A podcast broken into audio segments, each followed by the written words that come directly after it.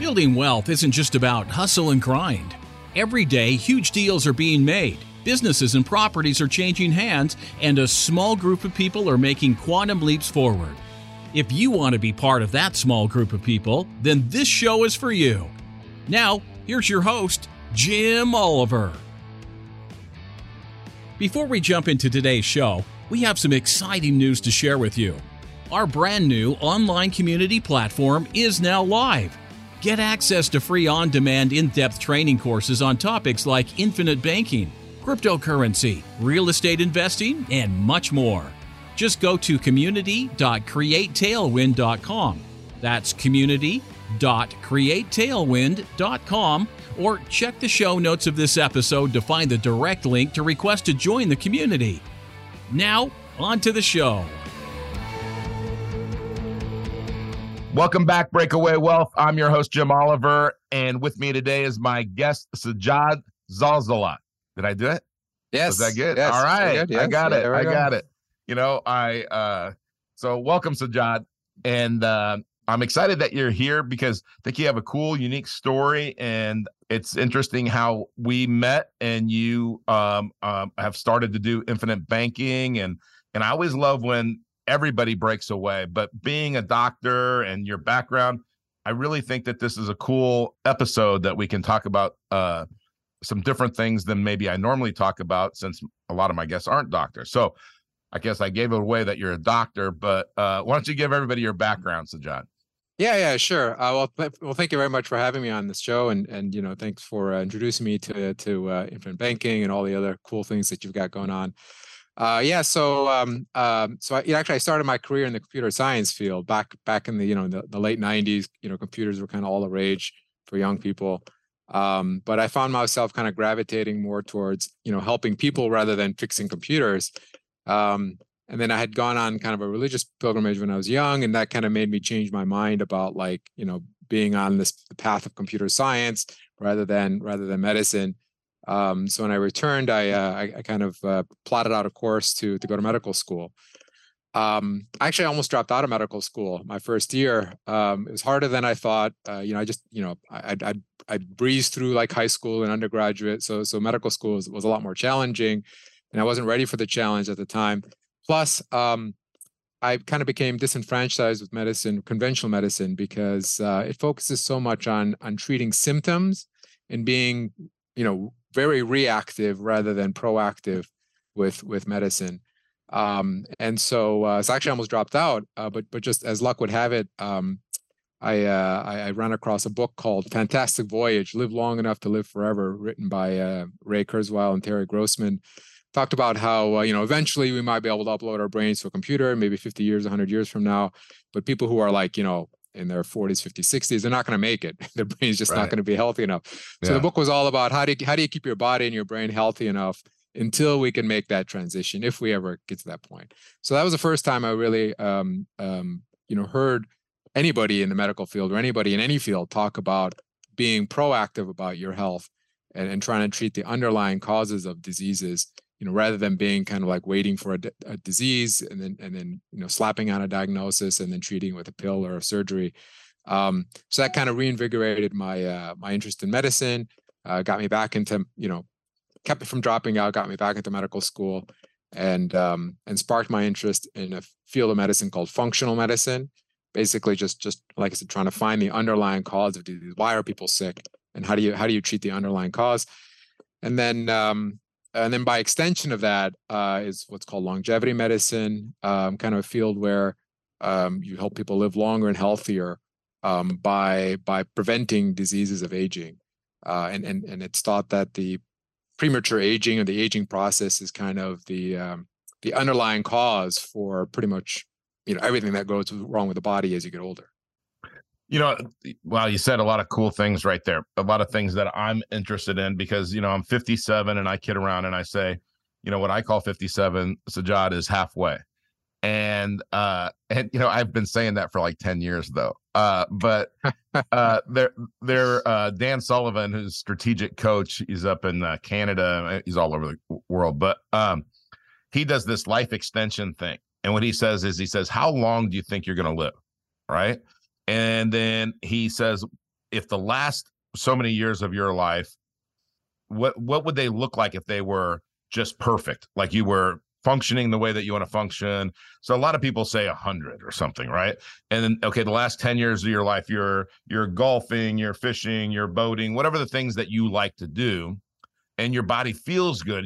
And so he creates this vision of you feeling really good. Then he says, okay, if you felt like that, how much longer would you want to live past 100? And normally I think the average is like 15 years past that, right? So I think that that's kind of cool. But I think this functional medicine, and I've heard that term more and more and more in friends, and I think what we do in infinite banking, because it's different than mainstream, so people have a different mindset than mainstream people, and so I think that they're always looking for that. So I'll give you like one example. Is I go to this doctor, he's like 75 years old. If he saw him, he looks like he's 50. Okay. And he's up in Sarasota, and he's all about, it's called the Rejuvenation Clinic, right? It's about keeping you young. And I remember like asking him, a friend of mine was taking metformin because they said metformin is kind of like this anti-aging drug. And he said, here's all the benefits of it. And I said, well, why wouldn't I take it? You know, what are the side effects? Well, some people get this or that. I'm like, I would like to try that. But like, I think that instead of taking a drug to make us, like you said, okay, you have high blood pressure, here's the drug for that, I've noticed, like I have high blood pressure. I've noticed that I've worked out a lot in the last year. My blood pressure is a lot more under control, and I'm down to like only one medicine instead of two. And my goal is to get it to where it's zero, right? Mm. But I really think that that's cool. And I love that you said something again. You said, I plotted out a path to go to medical school. So many people in their lives, they don't plan. They don't like draw it out, right? We were talking earlier, I'm out of my house right now. My house is being repaired from Hurricane Ian. I know what 90 days from now looks like.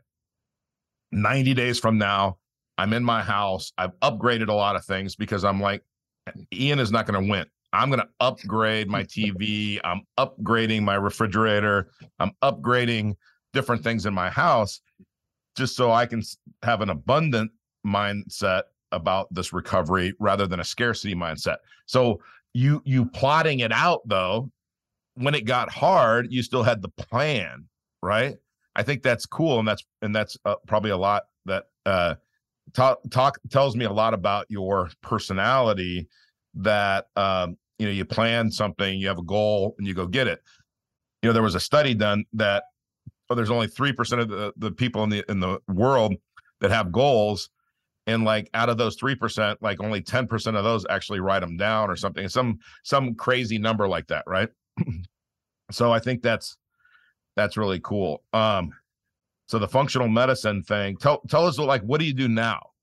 Yeah. So about 3 years. So I guess let me back up. So I finished medical school. I chose family medicine as a specialty because it gave me the most well-rounded training without taking too long. It was like 3-year residency program. You know, you hear about people, spending 10 years in residency if they want to do like neurosurgery or something, which is on top of 4 years of medical school and 4 years of undergrad. So, some of these doctors, by the time they finish their training, they're like 40, Yeah. So I started out just doing what's called primary care, just being a family doctor for, in a clinic. I started my own clinic. I didn't want to be anybody's like employee. So I started my own clinic, I took care of patients for a while I was kind of learning, kind of brushing up on my skills to do functional medicine. Doing functional medicine is can be challenging from a business perspective, because insurance companies never pay you enough, reimburse you enough to do functional medicine, because they want you to see a patient every 15 minutes, and they'll only pay you to see a patient every 15 minutes. Whereas like functional medicine requires usually, not half an hour, minimum to actually, see patients. So it's a lot of doctors who do functional medicine, they kind of operate outside the insurance, realm. But it was very difficult, kind of for a new doctor. I was out of residency. I was married. I had a little, I had a son and mortgage, things like that. So I had to kind of like have a conventional clinic first, while I was kind of getting my feet wet with the functional medicine aspect. And when I was ready, I kind of made the change. So about 3 years ago, I launched an online clinic, a telemedicine clinic. I got into telemedicine about 5 years ago, and before the pandemic made telemedicine cool and acceptable, yeah. And that allowed me to kind of like merge kind of my my telemedicine experience with my love of longevity and functional medicine, and created an online clinic dedicated to help people live longer and healthier. That's really cool. You know, what's funny about you saying 5 years ago at Create Tailwind, I was living in South Dakota part of the year, and I really liked just having that peace and everything of South Dakota. So I said, well, there's not enough people here to go show infinite banking to just in South Dakota, and I could do these speaking engagements and things like that. But I had to travel maybe places I didn't really want to travel to. And so I started using online meetings back then, and everybody, I remember people in my own firm were like, they thought I was crazy. People are never going to do business with you over a computer. And I said, well, why not? I mean, I think I can be more effective. I've got better tools to draw and show you stuff than if you're sitting here next to me. I mean, I'm, and it was the best thing we ever did. And then the pandemic just made everybody accept it. And so I actually really appreciate telemedicine because I'm busy. Even if I got to drive 15 minutes to the doctor, sit there for 20 minutes, 15 minutes back, and I got 15 minutes with the doctor, like you said, I still, it's that's half your day. Yeah. You're half your business day is gone. Yeah. Yeah. And so, I don't really need to see my doctor in person. I mean, I just need the information. I need them to see me if they need to see me in person, or if I need to go in and get some kind of test or something, then I'm cool with that. But longevity, like when Tony Robbins talks about longevity a lot, and I don't know if he's on the right path or not the right path. And he talks about these AMPK. I don't even know what that is, but I just know those letters. But he like talks about these different things, and I always wonder. Well, I'm not going to take my medical advice from Tony Robbins. Sorry, Tony, but he listens all the time. No, I'm just kidding. I'm not going to take my medical advice from Tony Robbins. Sorry, just like I'm not going to take my financial advice from him. But the longevity thing is really interesting. If somebody wants to learn about longevity, or they want to learn about your clinic, how can they find that your clinic? Yeah, the clinic is called AgelessRx, AgelessRx.com. So you can go on our website. We have a lot of resources for people, and then we offer access to some longevity therapies. And we're building our portfolio, so to speak, on our services, and to offer better and better services for people to live longer and healthier. Yeah, no, that's cool. I would encourage everybody to do that, because I don't care if you're 20 or if you're 70, I mean, longevity, it's funny, when you have more money, you want to live longer, right? Right. And if you're just, and that's kind of the old system of retirement. And again, doctors are trained. You go to school, like you said, up to 17, 18 years, could be 17, 18 years total, right? And not one business class, not one investment class.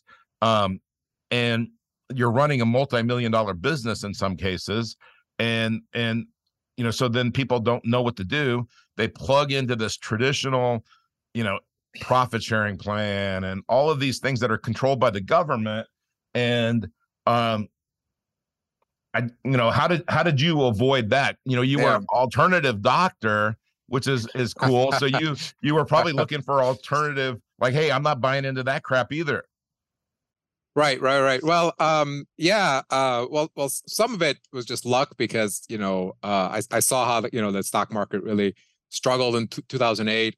And then, after 2008, it just seemed like we were on this bubble, and it seemed to just crash, this bubble burst.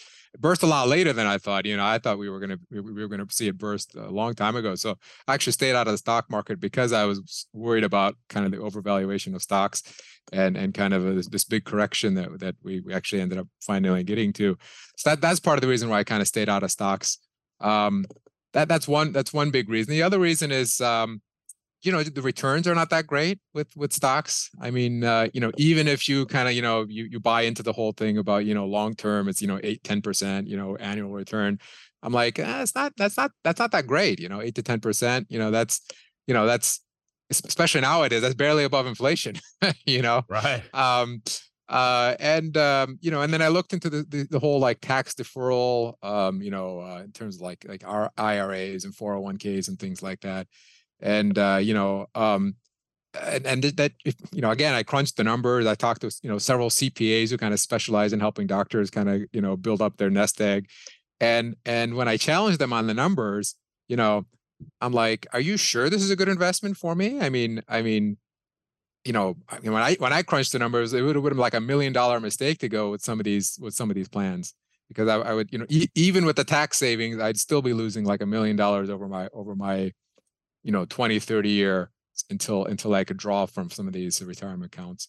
So I just, you know, it's all about, you know, questioning everything, questioning all the assumptions, you know, and then kind of like having that mindset of trying to do something non-traditional.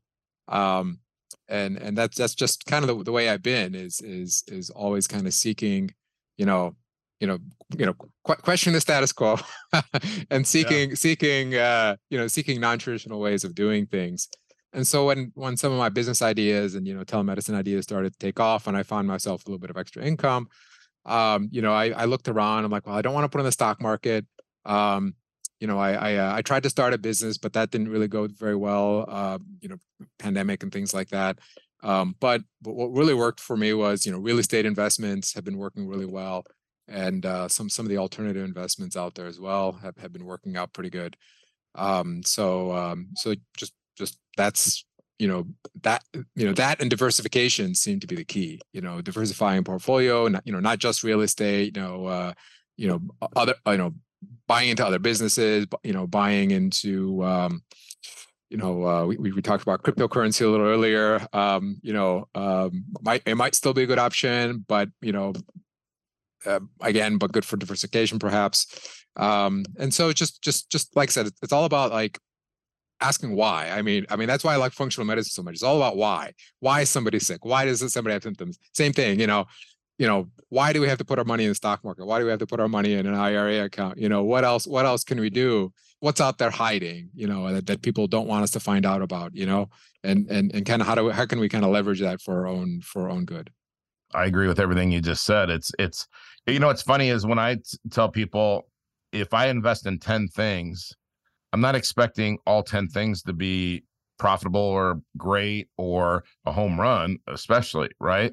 I know that there's going to be one or two. So I have to invest in 10 so that I know that I'm going to have some winners in there to offset any of the ones that break even or struggle or, you know, that lose money. And I'm okay with that because my alternative, you know, it's always compared to what? And yeah, exactly. Putting money in, you know, when people are getting their statements and it says, hey, you made 8 or 10% last year. That doesn't mean that's your CAGR, your compound annual growth rate. That just means that that's how much the price of that investment went up. Doesn't mean that's after expenses, fees, taxes, inflation, all of that.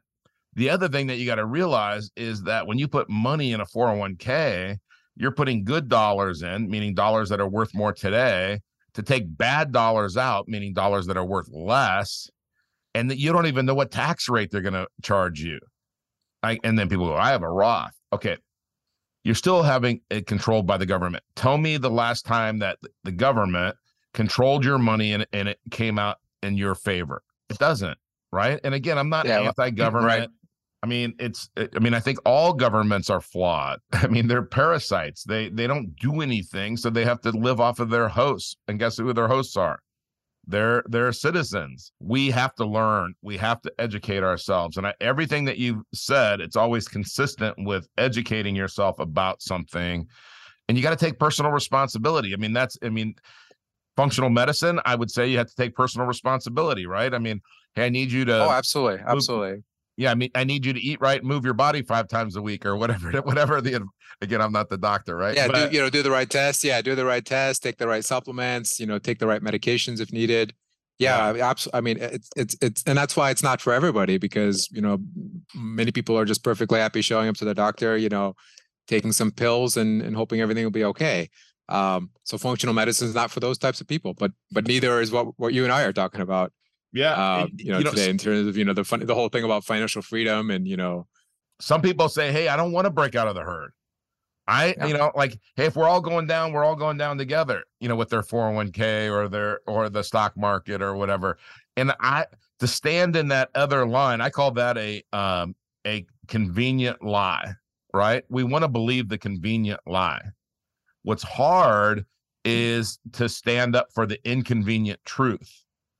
And the inconvenient truth, you're more alone, right? Now you sound like Al Gore. No, and not. I was about ready to say that. Not Al Gore's inconvenient truth, okay?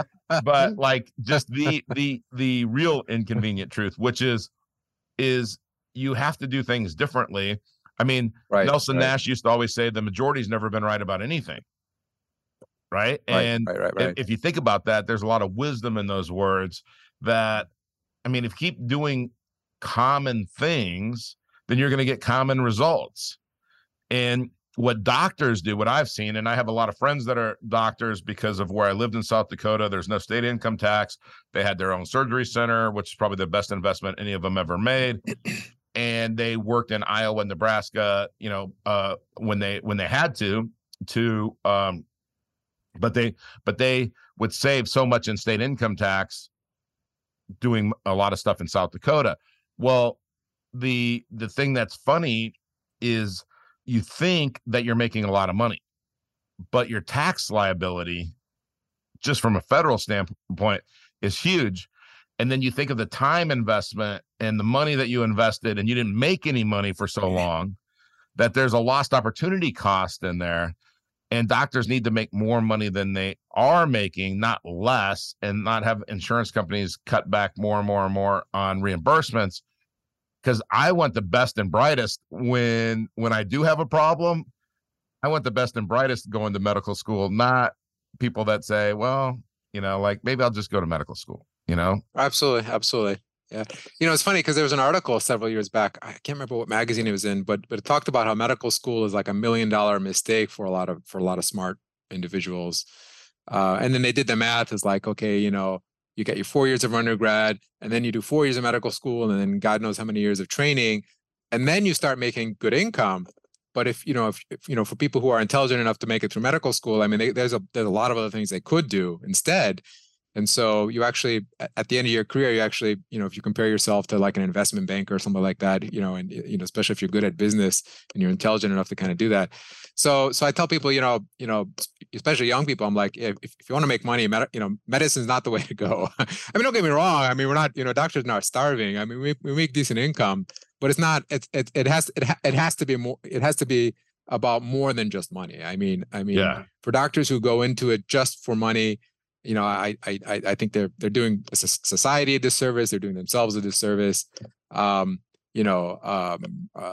the other hand, like you said, I mean, if we want the best and the brightest to go into medicine and, take care of people, then we need to make sure they're well taken care of, and they live a comfortable life and they have decent income. Yeah. I think we're forcing our doctors to act like business people more than we should now, because that's why, whatever percentage of the time you go to the doctor for a routine visit, you're going to see the physician assistant or nurse practitioner or somebody like that, because the doctor really can't afford, in a traditional practice, can't afford to spend 30 minutes with you, like you said, can't afford to do that, can't afford to, hey, I got stuffy nose, I want to get checked out. I can't afford to even see that person, right? I mean, in some cases, I live in Southwest Florida. You would think that everybody that wanted to be a doctor, this would be a great place for them to be a doctor. I don't think it's a very good place to practice medicine because of the competition.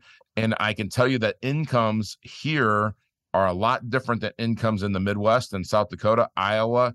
Those places are much better from a business standpoint. But wealth, as you know, is about a lot more than money. And if you're making a lot of money, but you hate what you're doing every single day, you're not wealthy. You're a highly paid slave. And freedom makes most people happy, right? And so money gives you choices, choices give you freedom, but at what price, right?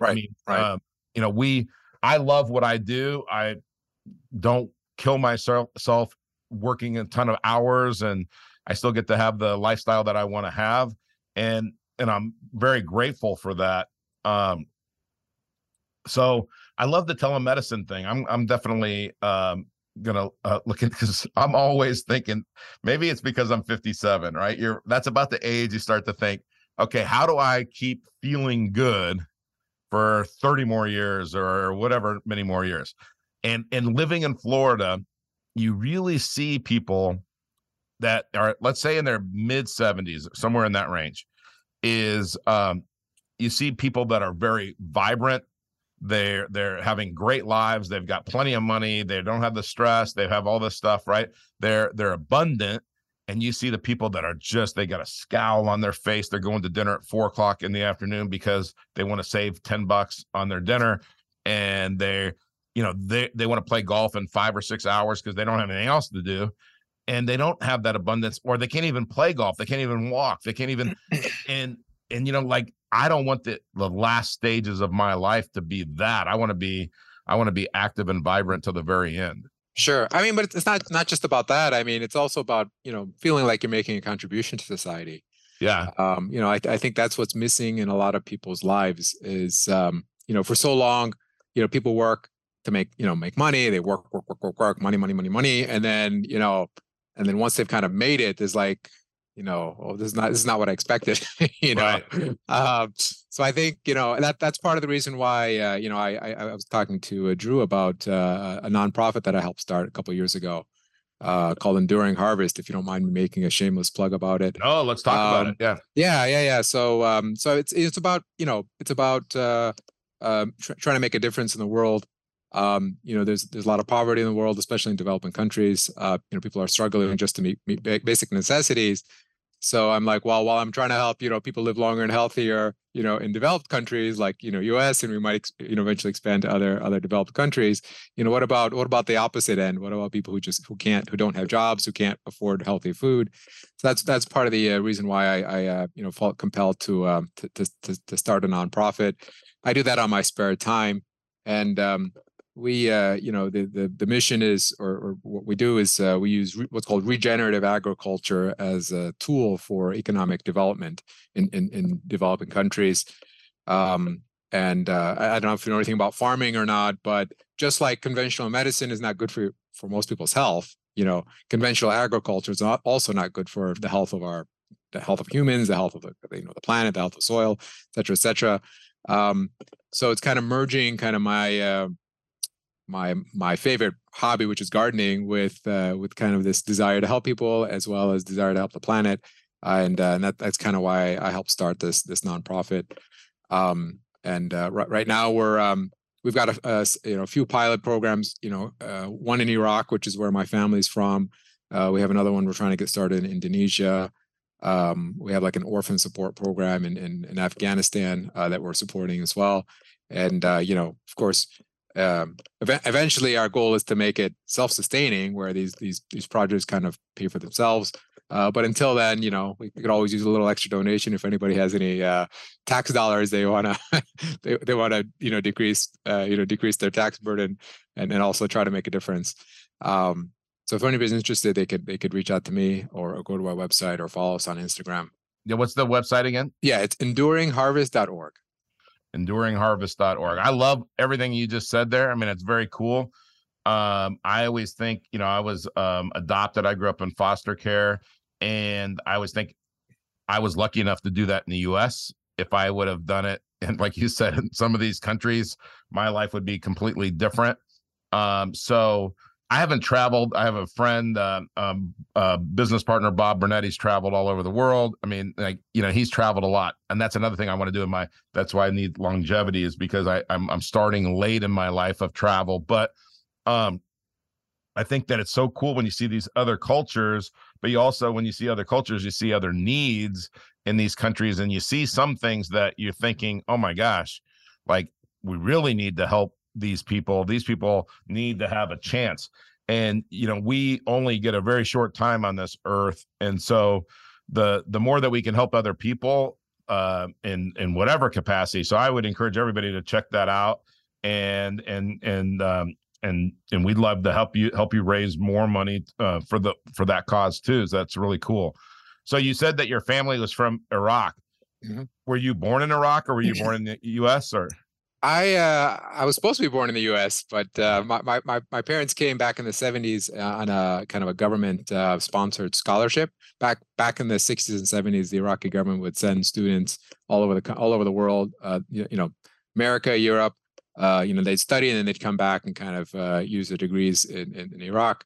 That all changed in the 80s with the war between Iraq and Iran, And so I was born on my parents' last trip to Iraq, because they would go every summer as part of their scholarship. Yeah. And so I was born on that very last trip that my parents made, and then I was born there, but I never lived there because I came to the U.S. My parents came back to the U.S. when I was 4 months old. Wow. And I've kind of been here ever since. But my wife's from there, her parents live there. So she usually takes the kids and go visits her parents, over the summer, and I try to go when I can. And now that I have a project going on there, the pilot farm for Enduring Harvest over there, it's even more reason to kind of go there and have that connection with my homeland, so to speak. Yeah. No, that's cool. So obviously your parents taught you a lot of, great principles. I mean, you don't have the drive that you have, and the skills, again, to say, I'm going to plot out how I'm going to get through medical school and have the confidence to do a lot of that stuff. I'm sure your parents had a lot to do with developing that in you. So that's cool that they got to come over in that program. And then, Iraq in the 70s and 80s and 60s had to be, or 60s and 70s had to be a lot different than it is today.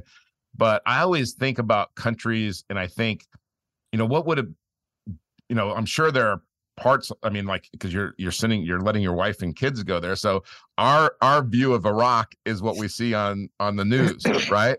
And I'm sure it's got to be completely different in everyday life, because guess what? We, even in the United States, when they have all the protests and everything, I mean, that's like a tiny little piece of what's really happening out there. But what's your favorite thing about Iraq? Just something that people wouldn't know. Oh, well, I mean, I go there. I blend in when I go there. I speak the language semi-fluently. Yeah. And like I said, I was born there. I think my favorite thing is the history there. I mean, Baghdad itself is, it's built 1,000 years ago, a lot of ancient buildings, a lot of events, 1,000 years ago. I mean, Baghdad was literally like the center of the world. I mean, with the Abbasid Empire and things like that, at the time. And so there's a lot of rich history there. But other, Iraq is a cradle of civilizations. The prophet Abraham was born and lived in the south of Iraq, and there's a city there that still you can go visit and see the ruins of the city where he lived, and there's so many historical figures that kind of either live there or were born there, or passed through at some point or another. So it's just such a rich history in the country, in the area in general. I think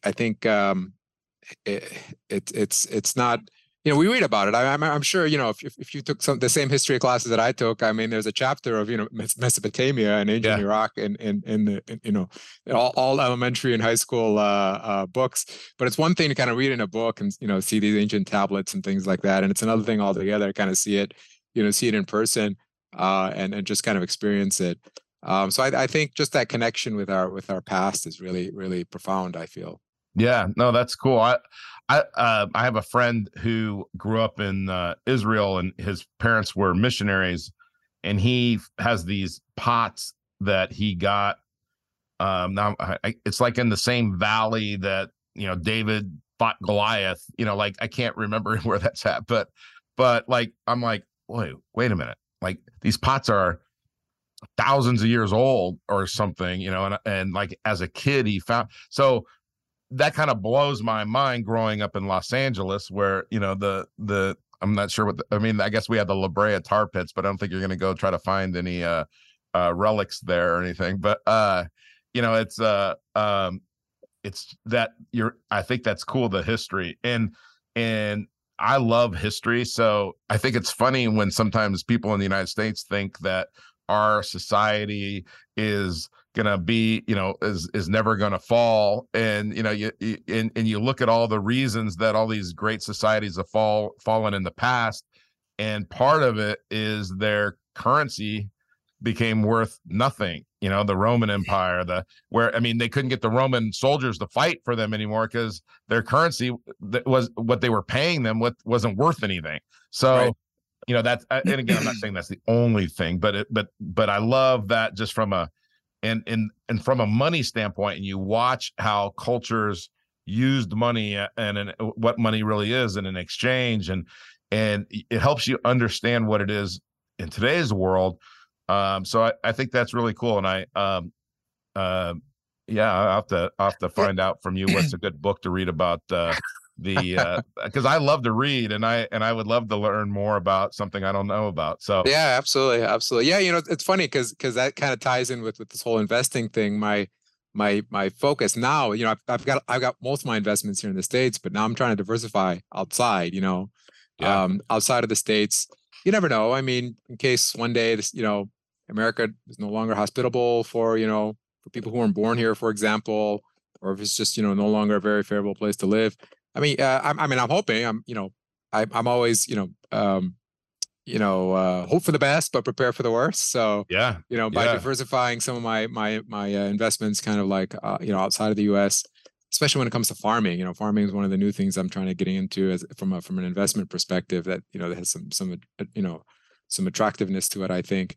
But again, I mean, that goes back to what we're talking about in terms of thinking outside of the box, you know, not putting all your eggs in one basket, you know, doing 10 investments and kind of expecting a couple of them to fail, you know, kind of naturally. It's all about, you know, mindset and, you know, what you want to do and what you want to accomplish in this life. You know, there's a great documentary it's so great that I can't remember the name of it, but, it's talking about the difference between soil and dirt and how farming, the traditional way of farming, is really ruining that the soil, and that if you take care of the soil, you're so much more profitable. Like, you know, like it's just that sustainable farming is fascinating too. So I love that, everything that you said. I mean, you're talking about functional medicine and you know, focusing on wellness, not on just treating like, hey, you're just gonna eat McDonald's every day, and then hey, when you need and then we'll get you a cardiologist when you need one, you know, like, and then the farming stuff and the giving back. I mean, you know, what you're doing definitely ties into the book, The Go-Giver, and just the 5 principles of stratospheric success, or the 5 stratospheric laws of success.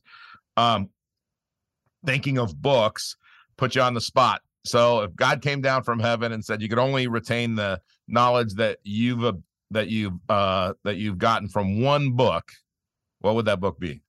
Oh boy, that's a difficult question to ask, because usually when I read books, they're for specific purposes, whether it's a specific health topic or, like, you know, a specific way of thinking about things.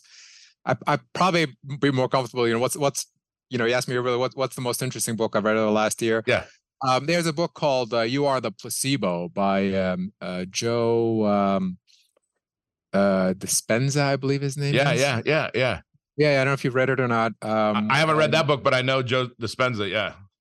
So, I mean, he talks about, you know, in medicine, the placebo effect is where, like, you give somebody an empty pill, like basically a sugar pill, and you say, hey, this is going to do such and such for you.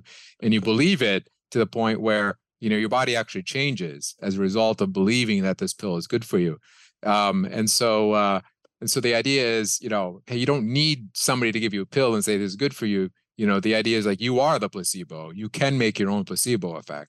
And basically it talks about how, you know, how you can, you know, create your own reality, you know, drive your own destiny, and how your thoughts change your body. I mean, there's a lot of people, you know, kind of disconnect the neck from the rest of the body, you know, the neck up from the neck down, but it's very much connected. And that's why, again, that's why the placebo effect is so powerful, because you'll actually get physiological responses. You know, you'll get changes in your body from what you believe. So that's why I like the book so much, because it talked about, you know, this whole thing about kind of self-empowerment, and you know, using this placebo effect in everyday life to kind of enhance your life, enhance your thought processes, and just you know, live a better life overall. You know, I love that, because I think mindset, and I think you can, I don't know, you know, people say manifest, but I don't know if that's the right term or whatever, but Dispenza, I mean, I've read a couple of his books, and I've watched some stuff from online, and some people, it's kind of like how we end our show, and we're going to end our show here in a minute on The Strangest Secret. But The Strangest Secret is what you think about is what you're going to get. And so if you think about health, abundance, wealth, happiness, that's what you're going to get. And if you think about being miserable, scarcity, illness, that's what you're going to get, right? Part of it is, if you're focused on these other things, you're going to do the things that are necessary to get it. But also, you can't think, I'm going to be sick, and be healthy. That's not how our brains or our bodies work, right? Because you will get sick. If you think you're going to be sick, you will get sick. It's good. It'll come true. Your body will make it happen. I was working out this morning, and I had two people that my trainer and the guy I work out with, Rich Spencer, they both said, I'm not feeling good. I'm this. And you know what I said to myself? I'm not getting sick. You know, I don't feel sick. I'm not going to get sick. I don't care what you guys have. I don't care if you got the flu. I don't care if you got COVID. I'm not getting sick. Yeah, another thing, you know, for those people in your audience who are spiritual, you know, when you pray to whoever you pray to, whether it's the universe or to God or Allah, whoever it is, you have to be prepared for like what you pray for, you know, or what you ask for. Yeah. You can't just, oh God, give me $1 million, and then, you know, expect a suitcase of money to fall. It's like, oh, you know, oh God, you know, give me wealth, but then you have to be receptive to the to the signs and to the opportunities that are open in front of you. And a lot of people don't do that. You know, they might pray, or they might give charity or whatever, and then they kind of ask for something, but then, then opportunities open up, and they just don't realize it. It's just, you know, sometimes it's like literally right in front of their face, and they just are too scared to act, or they just don't know any better. So that's I think the biggest takeaway I'd give to anybody is, like, if you're going to, you know, if you are a spiritual person and you do kind of like make that prayer or put it out in the universe, however your spiritual, you know, system works, you have to be prepared to receive. And I think that's the biggest stumbling block for a lot of people. And, you know, I think too, is when you do that, you know, you can't pray, hey, I want to be a billionaire because I just want to be flying around in my own jet and doing this and this and this. Right. If you say, hey, I want to be a billionaire because then I can go impact millions of people or billions of people in the world and feed them and do this and this and this and this and use that platform. If you have to have that kind of vision, and that you got to have that in your heart, because you know, again, like that's just how the world works. That's how the universe works. And if we're helping other people, it's funny. It just seems like money flows in. If you're doing it for selfish reasons, money dries up. And so just that's been my experience. But So John, you have so much stuff going on that I could probably talk to you forever. And I know my podcast people are going to be like, you went way too long. Right, so, so let's wrap it up. Thank you so much for being here, and such an interesting person. And I'm glad that we got to know each other a little bit better as well, just recording this. And so thank you so much for being here. All right. Thank you very much. Thanks for having me. Absolutely. All right. We're going to take it away with the incredible words of Earl Nightingale, like we always do. Take it away, Earl. Here's the key to success and the key to failure. We become what we think about. Now, let me say that again. We become what we think about. Once again, thank you so much for taking the time to hear what was shared on today's podcast. If you are looking to discover new wealth-building strategies, then go to community.createtailwind.com. That's community.createtailwind.com to join our free online community and get access to free courses and in-depth training videos designed to help you build wealth and break away from the herd. Click the link in the show notes to access the community today. Thanks again for listening.